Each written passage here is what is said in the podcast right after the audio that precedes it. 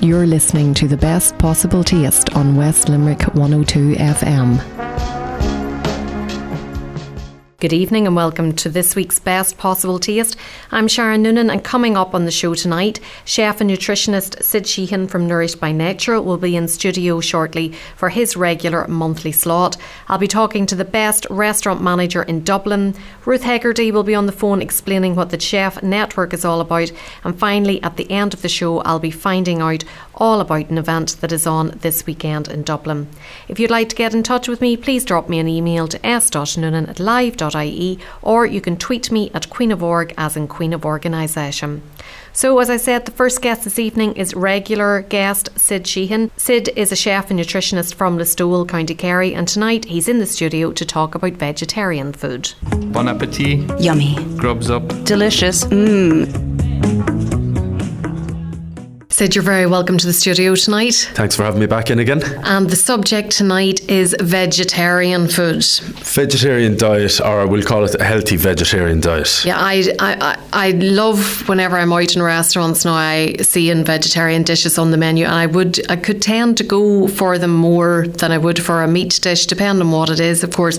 Sometimes they can be lacking in flavour, they can be a bit disappointing. It can be, yeah. And I know now you're going to have a, a really fantastic recipe for us before you go tonight. We'll, we'll wait until the end of the interview to share that, but pens at the ready for the listeners. A bit of a heads up there. Um, how do we health? How how can you be healthy when you're just eating vegetarian and you're not getting the nutrients and the vitamins that meat provide to a non-vegetarian? Okay, so look, to follow a healthy vegetarian diet, people have been following vegetarian diet for hundreds, for thousands of years, and they were perfectly healthy because they ate vegetables. There's so many vegetarians out that I meet, and the first thing they say is, "I don't really like vegetables."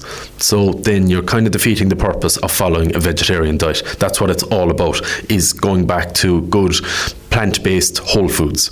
Now, you'll come across, I certainly have come across vegetarians, they live on refined carbs like potatoes, bread, pasta. That's kind of the extent of it. We'll look actually at your typical uh, vegetarian at the moment in Ireland. Um, okay, some of them, not all of them, but we'll take a teenager who decides to be a vegetarian because it's cool or trendy or because their friend is doing it, so they're going to do it as well.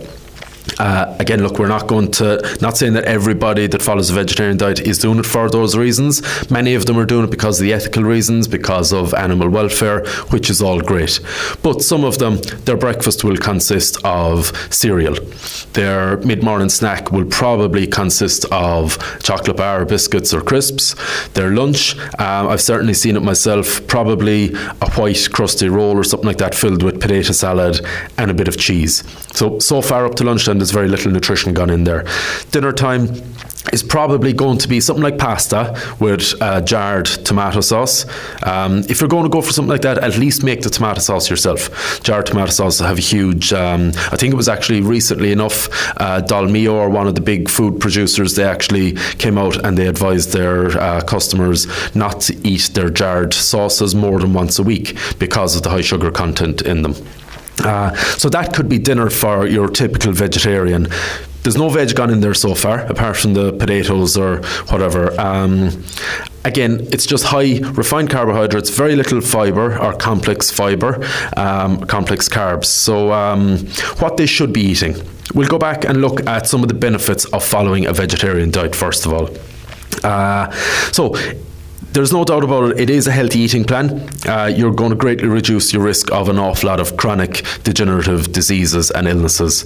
Um, high blood pressure, diabetes, uh, some cancers, cardiovascular disease, cholesterol, these would all be associated with, or a lot of them can be associated with, uh, overconsumption of red meat and animal fat red meat isn't really the problem, but it's the processed meats that are the problem.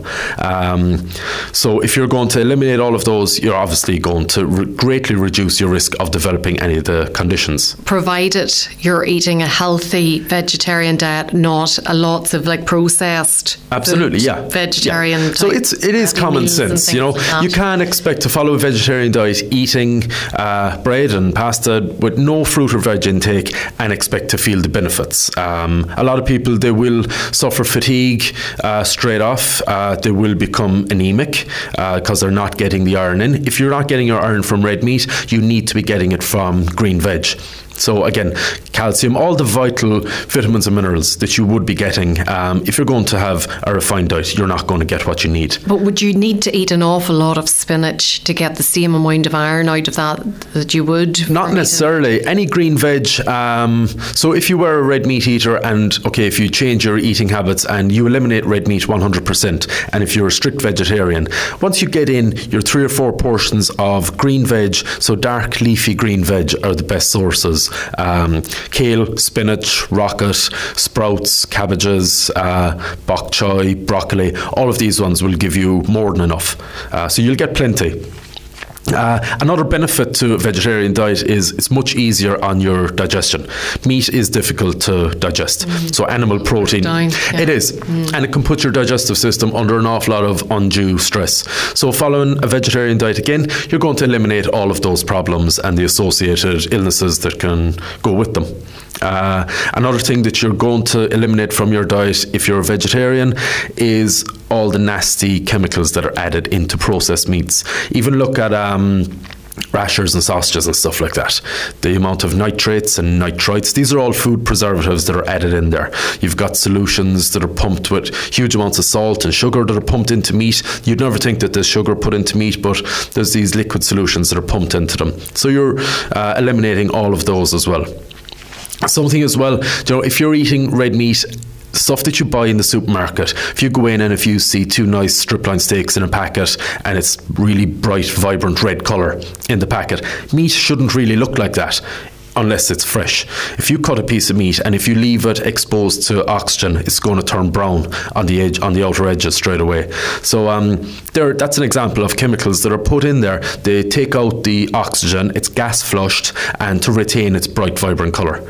Um, so and of course, you have to be careful whenever you're buying the salads and things like that. That you should be buying them that they're not pre-packed or anything like that because they're pumping air and different things into those bags of salads as well. Yeah, they are. Uh, uh, they're pumping lots of stuff in there. They're taking out the oxygen and they're putting in. Um, they're just gas flushed.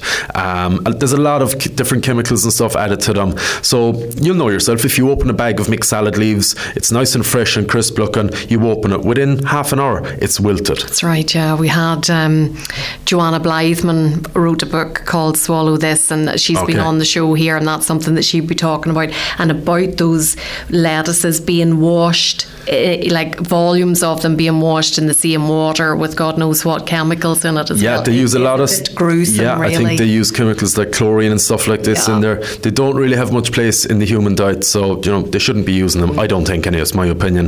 Um, there was actually a very good program running, I think, in recent months on RTE. Um, what are you eating? I'd like to see if they would run it again, actually, because each week they'd cover a different topic, and it was really, really interesting. And they actually covered um, the salad leaves and stuff like that in one of their one of their programs. But anyway, just getting back, so that's some of the benefits associated with a vegetarian diet. Now, what we want to be aware of is if you're following a vegetarian diet, what do you need to be aware of if you're cooking for a vegetarian?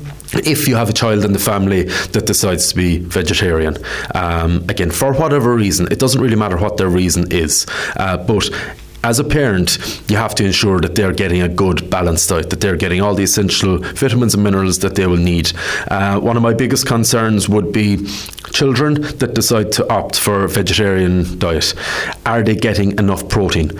Protein is vital for children it's vital for everybody, but children in particular, they need it for it's the building blocks of life. So they need it for um, bone structure, for building muscle, for everything, building the cells in their body. So children need protein. If they're not getting it from animal protein, they need to get it from plant-based protein, uh, which would be things like beans, nuts, seeds, these kind of plant-based proteins. Oh, you say beans is the tin of Heinz baked beans. It's, okay. it's, not. It's there, but it's not ideal. Okay, there is protein in the bean, but uh, unfortunately, it's overshadowed by the amount of sugar that's pumped into them. So really, you'd be looking at uh, mixed beans, chickpeas, stuff like this. They're really good sources. Uh, bean burgers, uh, lentils. Actually, the recipe that we're going to go through shortly is um, a nice lentil and brown rice burger. So it's a good one, especially for kids because you can all the bits inside it they're kind of easily disguised. So um, I got a delicious chickpea and sweet potato curry from Lizzie's Little Kitchen in the Okay. Stowell Market there a couple of weeks ago, and was enjoying it at home. When the five-year-old says, "Can I taste it?" I said, "Yes, okay." And she wanted some in her own bowl, and she wanted more than I'd given her, and I was really enjoying it. Didn't really want to share it, and um, she tasted it and said, "Oh yeah, I like that." And uh, I'd be delighted now that she's eaten things like that, but just not on that occasion when I was really enjoying it, and I did not want to share it with her. But that's just an aside. And there was loads of chickpeas in that, and the yeah, sweet it's potato. brilliant to start. Like foods like that, they are more commonplace even on menus when you're eating out. You go into the shop, you can buy a little tub of salad that will have all these bits and pieces inside. And but again, if you're buying stuff like that in a supermarket, be aware it has a shelf life, so it will have preservatives in it. Um, make your own. Vegetarian food is quite cheap as well to produce, so at home it's going to straight away you're going to make a saving with it. Um, no, that's the kids and losing out on the protein. Children also need huge volumes of carbohydrate for energy, particularly um, complex carbohydrates. So, just to ensure that they get enough of whole grains, brown bread, brown rice, brown pasta, stuff like this, that they're not living on the white refined carbohydrates. Um, teenage girls, in particular, because I think it's when when a, a, girl will hit maybe 12, 13, 14, that's when it's trendy to be vegetarian. And it also correlates with they're starting to go through puberty. So, one of the. Do girls tend to go for being vegetarians more so than the males? They do, um, yeah. The ratio at the moment in Ireland is about two to three. In the past, it would have been more. Um, in the past, it was mainly females that would kind of adopt um, a vegetarian diet. Uh, men wouldn't. There was something wrong with you. You weren't a man if you didn't eat red meat in Ireland. But now it's kind of ratio would be two to three, male to female. So three females to every three females two to, males. yeah. Okay, okay. But um, teenage girls in particular, if you're not getting in the iron from red meat, and if they're not eating their green veg and getting that, when they do start to menstruate, they are going to to lose out on a lot of iron. So if you have a teenage girl who is having heavy periods for whatever reason, she can be losing out on all of her iron stores, and then quickly she can develop. Um, anemia or she can become anemic. Okay, so plenty of spinach there and and the yeah, green veg. just do as a parent if you are cooking because let's face it, most teenagers aren't going to be cooking for themselves. They will be relying on parents. Don't rely on stuff like frozen uh, veggie burgers. I don't know if you've ever tried them, but by and large they consist of grated carrot, sweet corn. They're probably held together with mash and they're coated in breadcrumbs. That's about all that's in there. So there's no real nutritional value in them.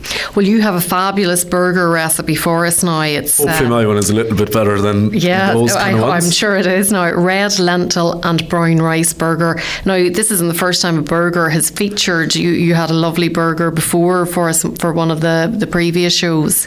Yeah, I did. Um, I like to do stuff like this. Um, I always cover something like this at the at the cookery school when I'm doing classes, whatever the class might be, because first of all, they're budget friendly. All the recipes that I kind of put together, they're always budget friendly for people. It's easy to source ingredients. Uh, you can make them in bulk and hope that the whole family will enjoy them. Because if you're making something like a burger, it's a good way of disguising veggies and stuff for getting into young kids and stuff. So, what do we need for this recipe? Okay, so your red lentil and brown rice burger. Not an awful lot of ingredients. Um, so we'll we'll work through it. I will put this up on the uh, on the website anyway if anybody misses out. So what you need for this? This will make six large burgers. So one of these is more than enough per person per adult. Um, if you want, you can make eight or ten slightly smaller ones out of it. So you'll need 300 grams of red lentils. These are the split lentils. Extremely affordable. Um, you need 375 grams of cooked brown rice, so that's the cooked weight that you'll need. You need a teaspoon of red chili, just for a little bit of heat and a bit of flavour. Um, two tablespoons of fresh coriander, finely chopped one red onion finely diced or a white onion, whichever you have handy, um, two cloves of garlic crushed, plenty of salt and pepper because lentils and rice can be fairly bland, and just a little bit of rapeseed oil for frying. So we'll work through the method. Again, fairly easy to do. You can make them in bulk. And you can even freeze them down when they're cooked. So wash the lentils under cold running water um, until the water kind of runs clear. Um, place them in a heavy base pot uh, with 450 mils of water. Bring them up to the boil. Once they come to the boil, reduce the heat. Keep stirring them until until the lentils are soft and mushy. So they'll break down almost into a paste. That's the first stage. Take them off the heat and leave them to cool down slightly. So then, at the same time, you can cook your brown rice. When it's cooked and uh, drained, you weigh out 375 grams of it. You can use brown long grain, you can use brown basmati, whichever one you have. So then you need to add everything together in the bowl. Place the lentils, the cooked and cooled rice, your chopped onion, your garlic, your chili, your coriander. You can flavour it with a few other bits and pieces if you want. A little bit of curry powder, a bit of ground cumin, whatever spices you might like yourself. Uh, season it fairly generously with salt and pepper, and give it a good mix. So divide it into six portions if you want nice main course size ones. So that'll stick together as it is. That will hold it because the the starch in the rice will help to gel it together. Okay. The lentils, when they're cooked into like um, a mush, they'll help gel the whole thing together as well. Uh, divide it into six portions. Now, it's a good idea just to dampen your hands under um, under a running tap, and it's easier to shape them. Uh, they won't stick to everything. Shape them into six individual burgers, maybe about half an inch in thickness. Chill them in the fridge then for 30 to 40 minutes until they firm up a little bit. So that's the key, really, to stopping them falling apart when you put them into the pan, is to yeah, to have them, them the chill down. You can even have this done a day in advance if you want. The longer they're in the fridge, the better. So the longer you leave them chill down, better um, in results you'll have. Uh, so take them back out of the fridge heat some rapeseed oil in a decent non-stick pan and fry them just either side two or three minutes just until they're browned on the outside and heated through so that everything is cooked in there already you, there's no fear of it being undercooked or anything so it's really just to heat it through have one of those per person and because they're it's a huge source of plant protein, like we discussed. So you're getting that from your lentils, you're getting the complex carbs from your brown rice. It's a good way, really, really filling, really healthy, very little fat in there. There's no simple carbs or breadcrumbs or anything like that in there. And it has the added bonus as well of being gluten free if your vegetarian happens to be um, gluten free as well. Okay, and you're putting it up on the Nourish by Nature website, which is? We're going to get that up on the website, and that is nourishbynature.ie. And you'll also find this on Facebook at Nourish by Nature Listowel. Lovely. Sid, great to talk to you as always, and thanks for sharing that recipe. Yeah, it's great us. to be back in, Sharon. Thank you. Cheers. Chin chin. Salut. Sláinte. Thanks again to Sid, and if you have a nutrition question that you'd like me to put to him on his next visit, please drop me an email with all the details to s.noonan at live.ie. Still to come tonight, Ruth Hegarty will be on the phone explaining what the Chef Network is all about. And finally, at the end of the show, I'll be finding out all about an event that's on this weekend, the World of Coffee, thanks to Paul Stack from the Specialty Coffee Association of Europe. Next, we are heading to the phone and we're going to talk to Declan Maxwell. Declan was front of house at Michelin Star Restaurant Chapter 1 for many years before taking a break last year. And uh, Wade Murphy, chef owner 1826 Adare, told me a few years ago that he's known as the manager. So, no surprise that he has won the official accolade at many awards, including the recent Irish Restaurant Awards. And he's back in the business, so to speak, at Ireland's best restaurant, SMS Luna in Dublin. And I'm delighted to have him on the line now. Bon appetit. Yummy. Grubs up. Delicious. Mmm. Declan Maxwell, the best manager in Dublin. How does it feel to have that accolade to your name, not just once, but three times, I believe? Well, it's, it's really good, Sharon, I have to say. We, we, we've, it's, it's great for me and for the restaurant Luna, and it, it was great that we won Best Service in Dublin as well. Um, so it, it's, it's a good accolade to have. I'm very, very proud to have it. Great to have it from the Restaurant Association of Ireland because it's voted by as well as the public, it's voted by your peers as well. So, best manager and best customer service, and then the best restaurant in Ireland. That's incredible when it's not even a year old. Yeah, we, we're only open 10 months, so we were very shocked to have to get the best restaurant in Ireland. But it's, it's, it's amazing. It's an amazing achievement that we, we, we, we've done.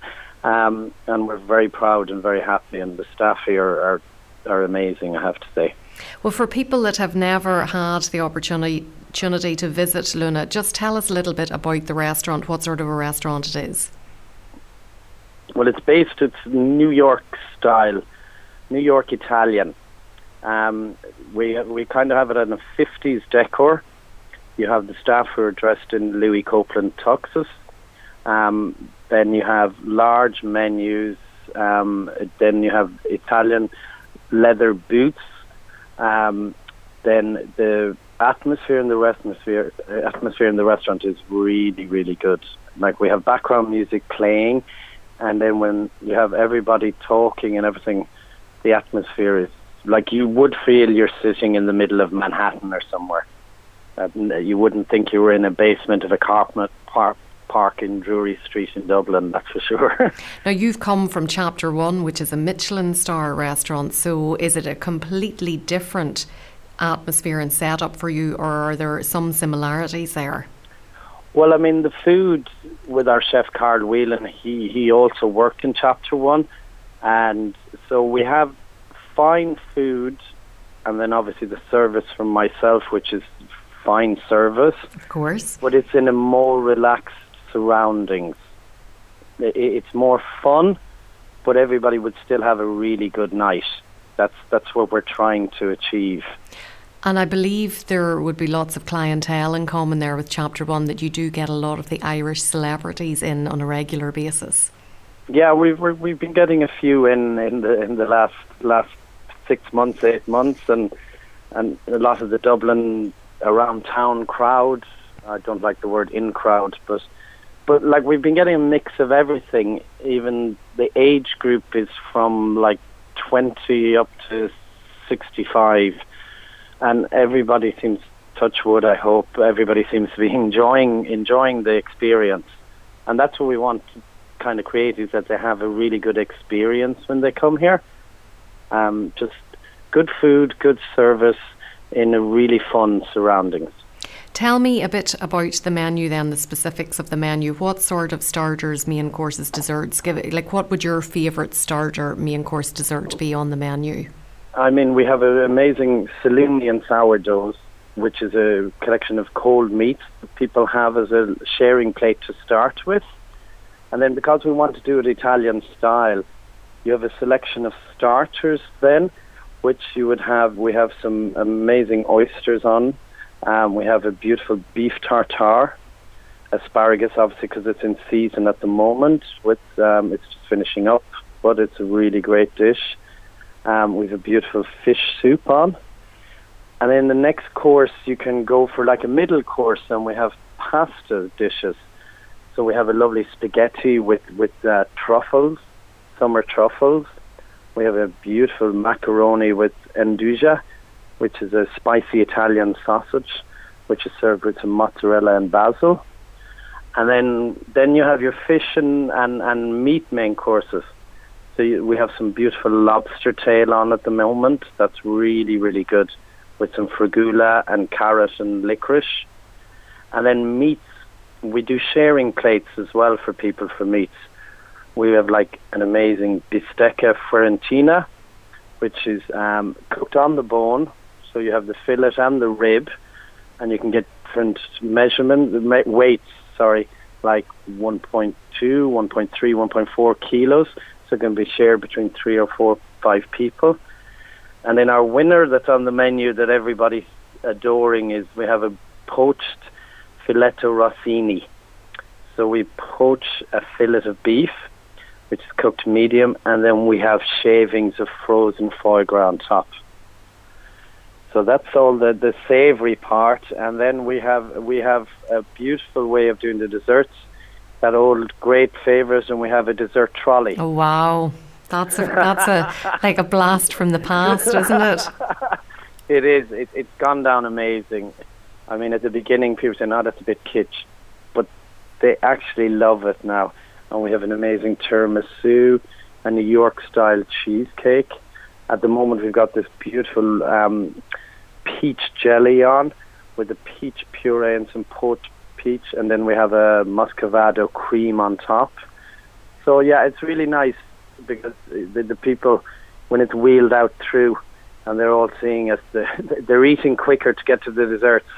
and I'd say it's a great selling tool as well because you look at the menu and you say, "Nah, I'm not going to have anything." But if you see it there, then it's like, oh yeah, I have to have some of that because it looks great. Or the other thing that sometimes happens when your dessert comes out and you look at yours and you look at his and you say, I chose the wrong thing. I want what you have. You, you, got it exactly right, Sharon. It, when you bring a menu on a piece of paper to somebody for desserts, especially, they go, "Oh, we'll have a look," and then they go, "No, no, we're fine." But when they have the trolley and they see it at the table, and it's great. What we're trying to do is like an Italian style, so people can just share dishes. You know, if there's four or five people at the table, if they had three desserts, they put them in the middle. You know, you can take a spoon of everything, and it's it's better than just ordering your own desserts and then leaving it like Joey from Friends, and you're not allowed to touch my food kind of a scenario. you know what I mean? Which one is your favourite? Your personal um, favourite dessert? dessert, the tiramisu is really, really good, and that's been on since the beginning, and and the cheesecake, those two, and the others. Then we move the two or three more that we move around, but we have the tiramisu and cheesecake on since the very beginning. It sounds good now. It sounds delicious. Yeah, yeah. yeah. That's the worst thing about this show: listening to people talking people about all of this food. And talking about yeah. food. Yeah, yeah. Oh, it's the best thing as well.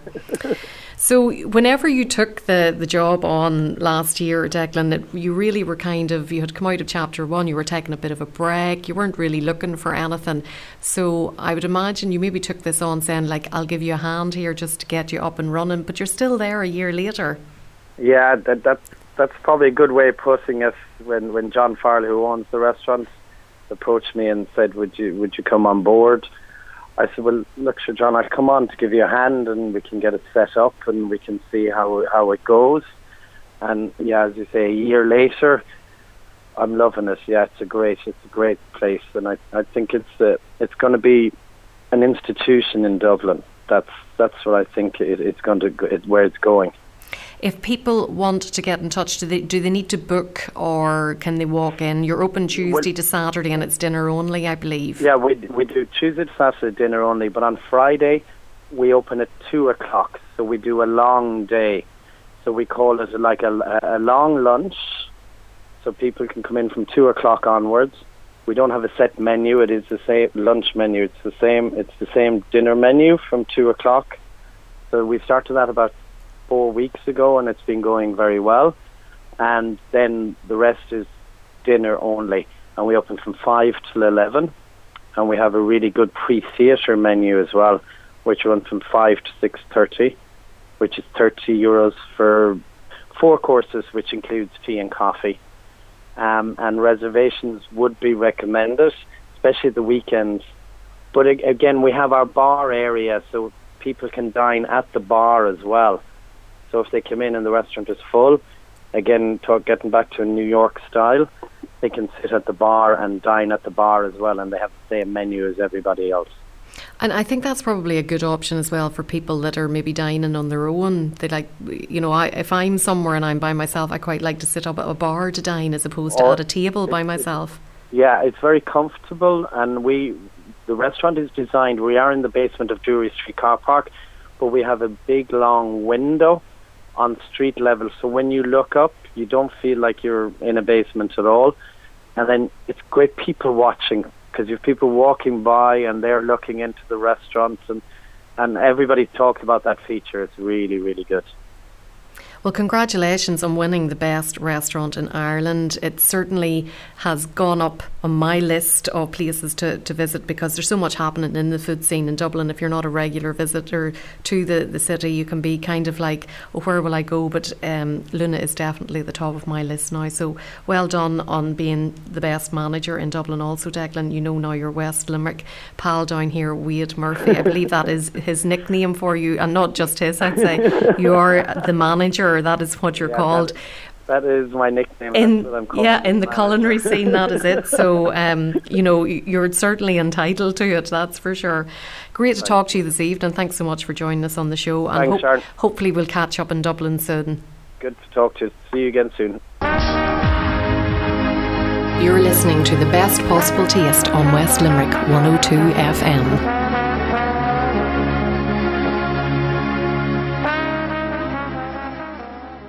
Welcome back to the best possible taste. I'm Sharon Noonan, and if you've missed any of the shows so far tonight, it'll be up in the podcast later in the week. Check out soundcloud.com forward slash food dash and dash drink dash show. Still to come tonight, we'll be finding out about the world of coffee, but before that, there's a new network for chefs in Ireland. Chef Network Ireland is connecting all of Ireland's chefs to communicate, collaborate, share, and innovate, and the network's head of community, Ruth Hegarty, is on the phone now to tell us all about it. Cheers. Chin chin. Salut. Sláinte. Ruth, you're very welcome to the programme this evening. Chef Network, tell us what exactly it is. Well, Chef Network is essentially um, exactly what it says. It's a professional um, network for chefs um, all across Ireland, so Northern Ireland and the Republic of Ireland. Um, and it's an open, inclusive network for chefs. So it's for chefs from all sectors. So whether you're a chef in the kind of traditional restaurant hotel sector or whether you work in a cafe or bar or whether you're in you know contract catering private catering so on. Um, it's for you and um, it's also for chefs at all levels in their career. So right through from you know first year students or commis level in the kitchen through to your executive chefs um, chef proprietors. Um, and really what we're trying to do is build a really strong community um, amongst chefs all across the island of Ireland this is a relatively new group or initiative. Why has it started? What's the objective of it and who's behind it? Yeah, so um, it, it was launched officially in mid February, so it is very new indeed. Um, and I suppose one of the big drivers behind it, Sharon, is um, the, the shortage of chefs across the country, which I'm sure you're, you're aware of and have heard. There's been a lot of coverage um, on, you know, in the media um, about the shortage of chefs, and I've been involved with the industry for, for quite some time now, and particularly over the last five or six years, it's almost reached crisis point in terms of um, people, you know, looking for chefs and not being able to find the skills that they that they need in, in the kitchen. Um, so that's certainly one of the kind of motivating factors behind it. Um, the Chef Network has been started um, and supported by IFSA, who are the Irish Food Service Suppliers Alliance, and essentially they um, want to help drive the, the industry and make the, the industry really vibrant and support chefs and give something back to chefs who are their, their, their customers. Um, so they've been funding the setup of this, and we went out, I suppose, going back to um, last year, we started a consultation. Um, we went out and talked to chefs all across different sectors, um, and, the, and did some consultation workshops where we we look, talked to chefs about know what they would like Chef Network to do and what it should be about. And the really strong consensus from chefs was, you know, that they did want to come together across sectors and work together, and that they really wanted to focus on trying to make their industry better. Um, so as we said, you know, what we're trying to do broadly is build a really strong community of chefs, but the objectives behind doing that are to attract people in the industry and also keep people in the industry because there's a huge problem with you know people being maybe trained through the education system but not lasting in the industry. So that's one of the things that we want to try and address. But we also want to address just continuous professional development for chefs, um, and a big focus for us is. Um, you know, encouraging mentoring, but also expanding the knowledge base of chefs. Um, so looking beyond just the culinary skills into what other sh- skills chefs need to have longevity in their careers. So whether that might be business skills, people management skills, and so on.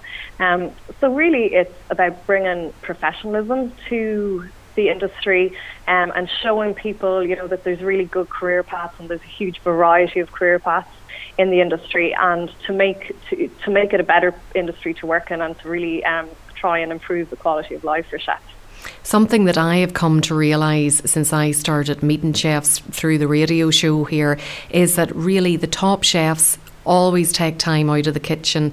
They always go and do stages in other people's restaurants and they would attend a lot of symposiums all over the world to hear other chefs speak. So there certainly is value in taking time out of the kitchen and investing it in a network of this nature.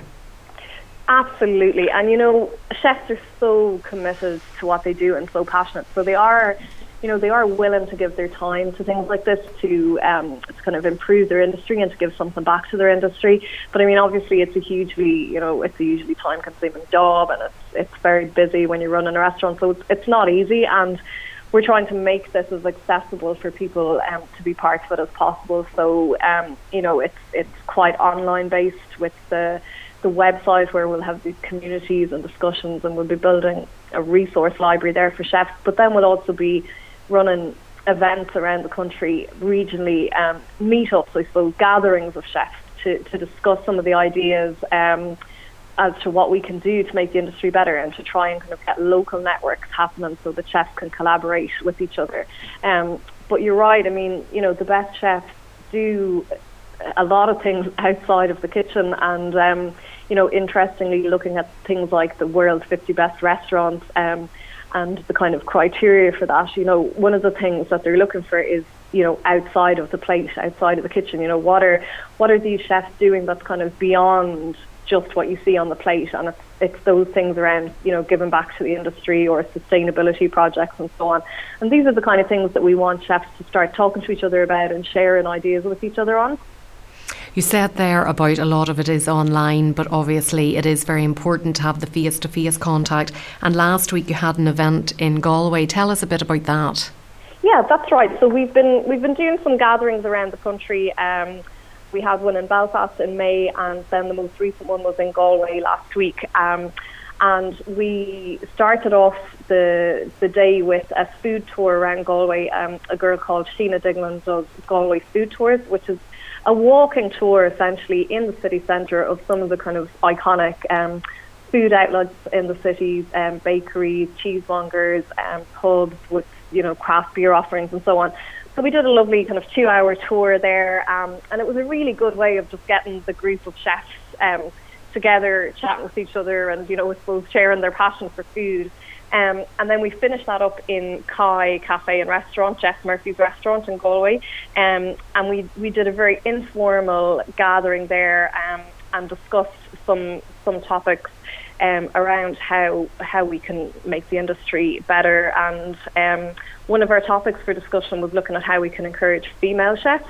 Um, and you know how we can kind of, I suppose, encourage um, female chefs to support each other in, in the industry um, and build confidence in, in, in women in the industry to kind of put themselves forward and put themselves out there. Um, but we also we also spoke about the whole area of you know mentoring and how chefs l- can reward their staff and motivate their staff. Today at the meeting, we um, started work on a charter for chefs um, in relation to how they treat their staff and how they work with their staff in the kitchen. Um, and the focus on this is really um, to help chefs to keep their staff by rewarding what they do and motivating them in, in, in various ways by you know by building the the atmosphere in the kitchen by building the sense of camaraderie in the kitchen by acknowledging when people do things well. Um, so we kind of started putting together the points that are going to make up that that chef network charter. Um, and that's something that we're going to, you know, we'll, we'll talk to other chefs about, and um, hopefully over the next couple of months we'll come up with something that, you know, chefs can sign up to to say this is this is what I'm going to strive towards in my kitchen. You mentioned mentoring there uh, and mentoring their staff in the kitchen, but I would imagine a network like this is a great opportunity for some of the student chefs that are participating to identify and say, Gosh, you know, would you mind being my mentor? And that could be a fantastic contact for them. Absolutely, and that is, you know, mentoring is a word that I've obviously used a few times, and that's a really key word for Chef Network because mentoring has always been hugely important to this industry. And you know, we talk to any Chef, um, who's been in the industry for a while, and they'll have you know someone key or a few key people in their career who mentored them and kind of kept up their their interest in in the industry. And so we definitely want to look down the road at developing that a bit more and looking at having a mentoring program through Chef Network. Um, but even at the moment, I mean, what was really fantastic to see at last week's event was that some students who had recently graduated from Killybegs um, and who live in Sligo had travelled down to Galway um, to come to this event and meet, you know, the local chefs in Galway because they hope to move to Galway and find jobs here. Um, so they're they're really eager to kind of come and make those contacts. And I think they, they did do they did that at the event last week, which was fantastic. Did you have a good spread of people in terms of the students you mentioned there and the more experienced chefs, and you've some from from Sligo and obviously some from Galway? Yes, so we actually had um, chefs who travelled from Donegal, Sligo, Clare, um, as well as Galway, and we, they included culinary arts lecturers from GMIT, um, people from the hotel sector, restaurant sector, um, and as I said, students. So yeah, so it was a fantastic cross section, and, and that's what we're looking for. You know, that's what Chef Network is all about, and we really want to be talking to a really cross sectoral group of chefs all the time.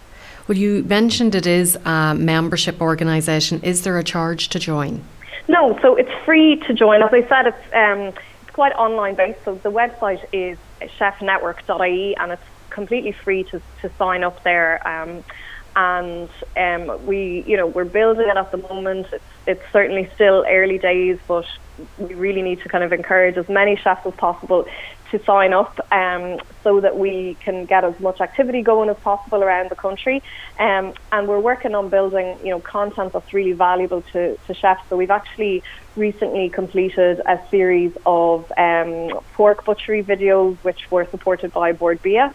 Um, and our aim is to, to produce, uh, to you know, on an ongoing basis, to produce skills videos um, and product videos that are of interest to chefs. And as I said, also look at other areas outside of culinary skills that can benefit chefs, um, whether it's in business, business management, um, people skills, and so on. So we're going to try and, you know, over the coming months and years to build this really valuable resource library for chefs, and this will be, you know, the place um, that chefs can go to to find information. Um, but the really important thing is also the opportunity just for chefs to share their knowledge with each other. So it's those discussions and it's the opportunity to just put a question out there to the community of chefs.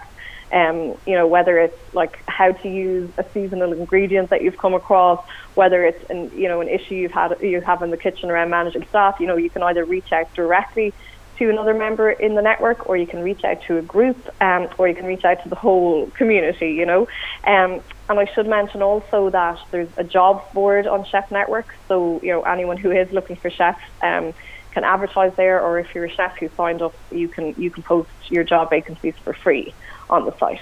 Well, a really inspiring initiative, Ruth. As you said there, the website is chefnetwork.ie and there's lots of different resources there.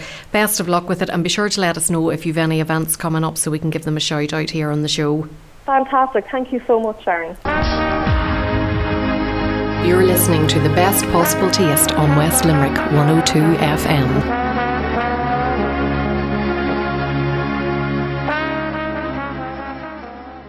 We're at the final interview of the evening, and it's to find out more about the World of Coffee event that is on this week in Dublin. Paul Stack is the president of the Specialty Coffee Association of Europe and joins us on the phone now. Bon appetit. Yummy. Grubs up. Delicious. Mmm. Paul, you're very welcome to the show this evening, and you're going to tell us a bit about the World of Coffee event that's taking place starting this Thursday and it runs until Saturday in Dublin. Yes, thank you for having me on your show. Uh, yeah, the World of Coffee comes to Dublin this week. Uh, it is the Specialty Coffee Association of Europe's uh, flagship event, which happens uh, annually in a city in Europe. So uh, for example, it's been in it's been in Nice, it's been in London, in, in Gothenburg, in Sweden in recent years, and uh, it'll go on from Dublin to Budapest and Berlin and Amsterdam in the next three years. And this year it's our turn, so we'll be hosting uh, uh, the the world of specialty coffee predominantly. Uh, specialty coffee is it's really a, an association which tries to drive for quality in the coffee chain right from the farm to the creation of the beverage that's handed to the consumer in the coffee shop or hotel or wherever one gets it. Now, coffee is a huge phenomenon in the world now, and you're expecting over 10,000 visitors from more than 100 countries to, to come to Dublin for this event, which is huge for the tourism industry here. Yeah, it's very significant in terms of what it's doing uh, for for Dublin in terms of bringing that many visitors uh, over what's probably a five day period uh, because as we speak, there's a, a coffee symposium running, um, and that will be then followed by the World of Coffee on Thursday, Friday, Saturday. So yeah, we've, we'll have about 10,000 to 12,000 visitors, uh, all spending their money in Dublin, which is great. And uh, ultimately, what they're here to do is to uh, both visit a trade show. Uh, a trade show whereby you can see and uh, engage with the best of everything from coffee equipment to green coffee for roasters to buy to uh, to actually roasted coffee to everything in between. And uh, also featuring at the show are things like the World Barista Championships, which is uh, you know 62 countries sending their national champion to Ireland to slog it out over making the very best cup of coffee.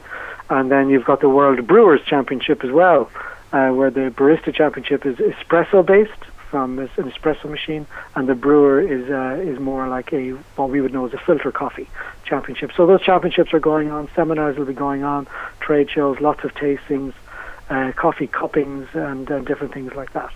Well, we're going to talk about coffee cupping in a second, but before we do, I just want to ask you whenever it comes to competitions like the World Barista Championship and the World Brewers Cup, how does Ireland fare? Like, what are we like whenever it comes to the skills and expertise that are required to make a really champion barista?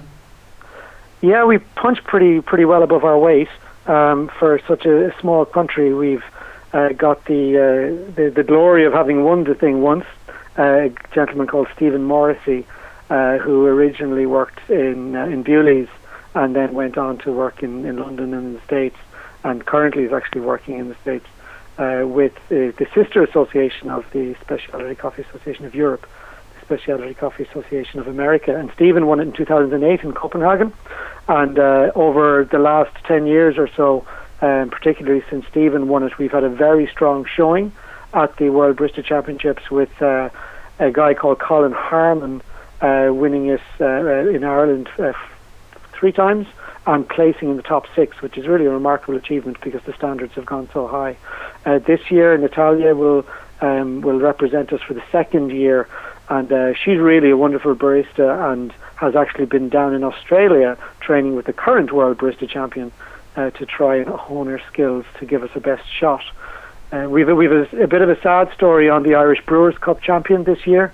A wonderful barista named Rachel Wynne, who won the Irish Brewers Cup, um, but sadly had uh, had been suffering from cancer even as she competed earlier in February and, and died um, a short while back.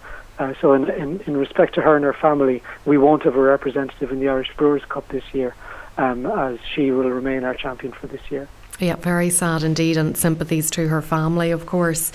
You were talking about cupping then, and there's a cupping room. Just explain what cupping is all about. Sure, yeah.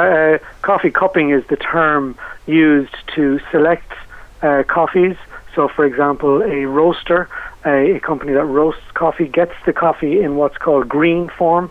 So, they would buy bags of green coffee, which are a little bit like uh, hard peas, if you like, in terms of visually. And uh, so they're roasted and then they're put into what's like a, a soup bowl, soup bowls. So they're put in with a fixed ratio of ground roasted coffee to hot water of around about 55 grams to liter as a ratio. And, uh, and they're let settle for about four minutes. And then the tasters would take what's like a small soup spoon and they would slurp almost like you're allowed slurp your soup. They would slurp the, the coffee out of these uh, soup bowls to try and get both the uh, the sense of sweetness and bitterness and the balance on the on the tongue, as well as trying to get the flavors through your nose in terms of uh, you know there's different fruit flavors and floral flavors which would come through in coffee. Uh, because as you as you take flavors in through your nose, it's where you get the the nuances of flavor. Um, and uh, so, yeah, coffee cuppings are open to all who attend to go and taste some of these amazing coffees being sold around the world in the specialty industry. There's similarities then with wine tasting and beer tasting and whatnot in terms of the way you do it. It's not just a case of lift it up, drink it, and away you go. The glass, the cup, all of these things have yeah. implications on what you taste. Very much, yeah, very much. I mean, uh, the the coffee industry is is uh, following the trend, I suppose, of what went before with both the wine and more recently in the craft beer industry, uh, in terms of the uh, the popularity of those different nuances that come from different, you know, processes and different flavor profiles. Uh, but actually, you know, we teach in the Specialty Coffee Association of Europe, we teach about sensory skills and actually the teaching is the same for all of these codes in terms of the core skills of sensory analysis. Uh, but there's a, a, growing demand and a grow and an increased uh, interest in sensory skills to, to so people can understand everything that they consume in terms of from wine to beer to coffee, and they can select in a in a in a more learned way. It is primarily a trade type event, but at the weekend or on this Saturday, the public can go along and there's lots of things for them to enjoy. Yeah, I mean, traditionally the world of coffee has always been on a weekdays, uh, but with the explosion of interest in uh, home baristas, people who buy their whole bean coffee, grind it at home, brew it at home, and uh, they've, you know, things like Nespresso has also opened the eyes of consumers away from instant and into uh, into more um, professionally graded and, and brewed coffee. Uh, so there's a growing interest at consumer level, and we're aware in the Specialty Coffee Association of Europe that we've tended to ignore them, so the event now will run Thursday through Saturday, and on Saturday consumers can come. Uh, there is a small fee uh, to get in, which I think is 30 euro, uh, where, and they can get in at the door. They can go and experience these cuppings. They can go to some of the seminars, listen to, to some of the best practices in, in coffee, as well as enjoying some of the championships where the uh, World Baristas will be at play, and on Saturday will be the finals themselves. So it'll be quite an uh, quite an exciting day for the barista community. And the baristas then, as part of the the judging, what do they have to do? Do they have to make different types of like an espresso, a latte, a flat white? What is the or do they not know beforehand? Is it kind of a secret what they have to do at the time? No, it's quite a set a set format, uh, and what the the baristas have to do is they have 15 minutes in which they have to produce uh, four espressos, four cappuccinos, and four signature drinks. And the signa- signature drink can be anything at all that they wish to add to espresso, uh, except alcohol. So they make a, if you like, a non-alcoholic coffee cocktail, if you will, uh, which can can has no boundaries in terms of the limits of their innovation and what they wish to try to achieve. And then the judges, uh, there there's four sensory judges who judge who judge from a sensory viewpoint uh, the the experience of the delivery, uh, as well as judging the performance of the barista themselves from a customer customer service viewpoint. And then there's there's two technical judges, and they're judging how they're using the machinery, how clean they're leaving their barista station, uh, while there's a head judge overseeing all of it. So, because it's such a high accolade now to win the World Barista Championship, it's really quite a high level of integrity, which is uh, insisted upon at judging level to make sure that everybody gets a fair crack at the whip. I'm very intrigued with the coffee cocktail. Can you give me an example of, of some of the creations that people might produce? Um, well, uh, one that comes to mind immediately is uh, one that uh, Colin Harmon brought to the World Barista Championships in uh, in Melbourne a couple of years ago, where he actually created uh, what was mimicking a bottle of Guinness. So what he did was he used espresso and then bottled this with a with some added you know uh, products if you like and capped it into bottles and then served it to the sensory judges by uncapping and pouring and by by the work he had done in terms of nitrogen infusion on the bottle he actually poured it out so that it, it mimicked a pint of Guinness but was in fact a cold coffee brewed brewed right there for them and capped right there for them. Wow that was a, that was a pretty amazing one. And uh, yeah there was another one which is very memorable which is a number of years ago whereby um, it was a, a, guy from the UK uh, who looked at the, the core sensory elements of, of a cup of coffee in terms of sweet and uh, nutty and you know acidic and things like that, and asked the judges which do they prefer. Do they like you know macadamia nuts or cashew nuts or peanuts? Do they like uh, a a maple syrup sweetness or do they like a, a, a white sugar sweetness? And let them choose what their favorites were, and in front of them, within this 15 minutes, created the beverage that they said was closer to their wants, and and uh, and had all of these ingredients. So he had about 16 to 20 ingredients on stage, from which he made a new beverage every time he did his little performance. So pretty amazing stuff goes on. I've I've, I've seen things like. Uh, uh, like um, liquid nitrogen on stage, you know, it's amazing what these these guys come up with. So it sounds like there's a bit of theatre in it. It's very much. Yeah. So well worth going along to it. If people want to get more information, where's the best place for them to go? If you go to good old Google and type in World of Coffee Dublin, it'll bring you straight to the site where you can see what's going on as well as uh, register for tickets. Well, good luck to everybody that's um, shortlisted there for the championships, the Barista Championship and the Brewers Cup. We wish them all the best and we'll be keeping an eye on it to see how they get on. Thanks for talking to me this evening, Paul. A pleasure. Thank you. Cheers. Chin chin. Salut. Sláinte. Sadly, that brings us to the end of tonight's show. Thanks so much for your company and to all of this evening's guests Sid Sheehan, Declan Maxwell, Ruth Hegarty, and Paul Stack. Until next week, bon appetit. Do you want to get in touch with the best possible taste? Do you want to come on, share a recipe, review a cookery book, or just have a general chat about what you like to eat and drink? All you have to do is get in touch with me, Sharon Noonan, by sending an email to s.noonan at live.ie or send me a tweet at Queen of Org. Bon appetit!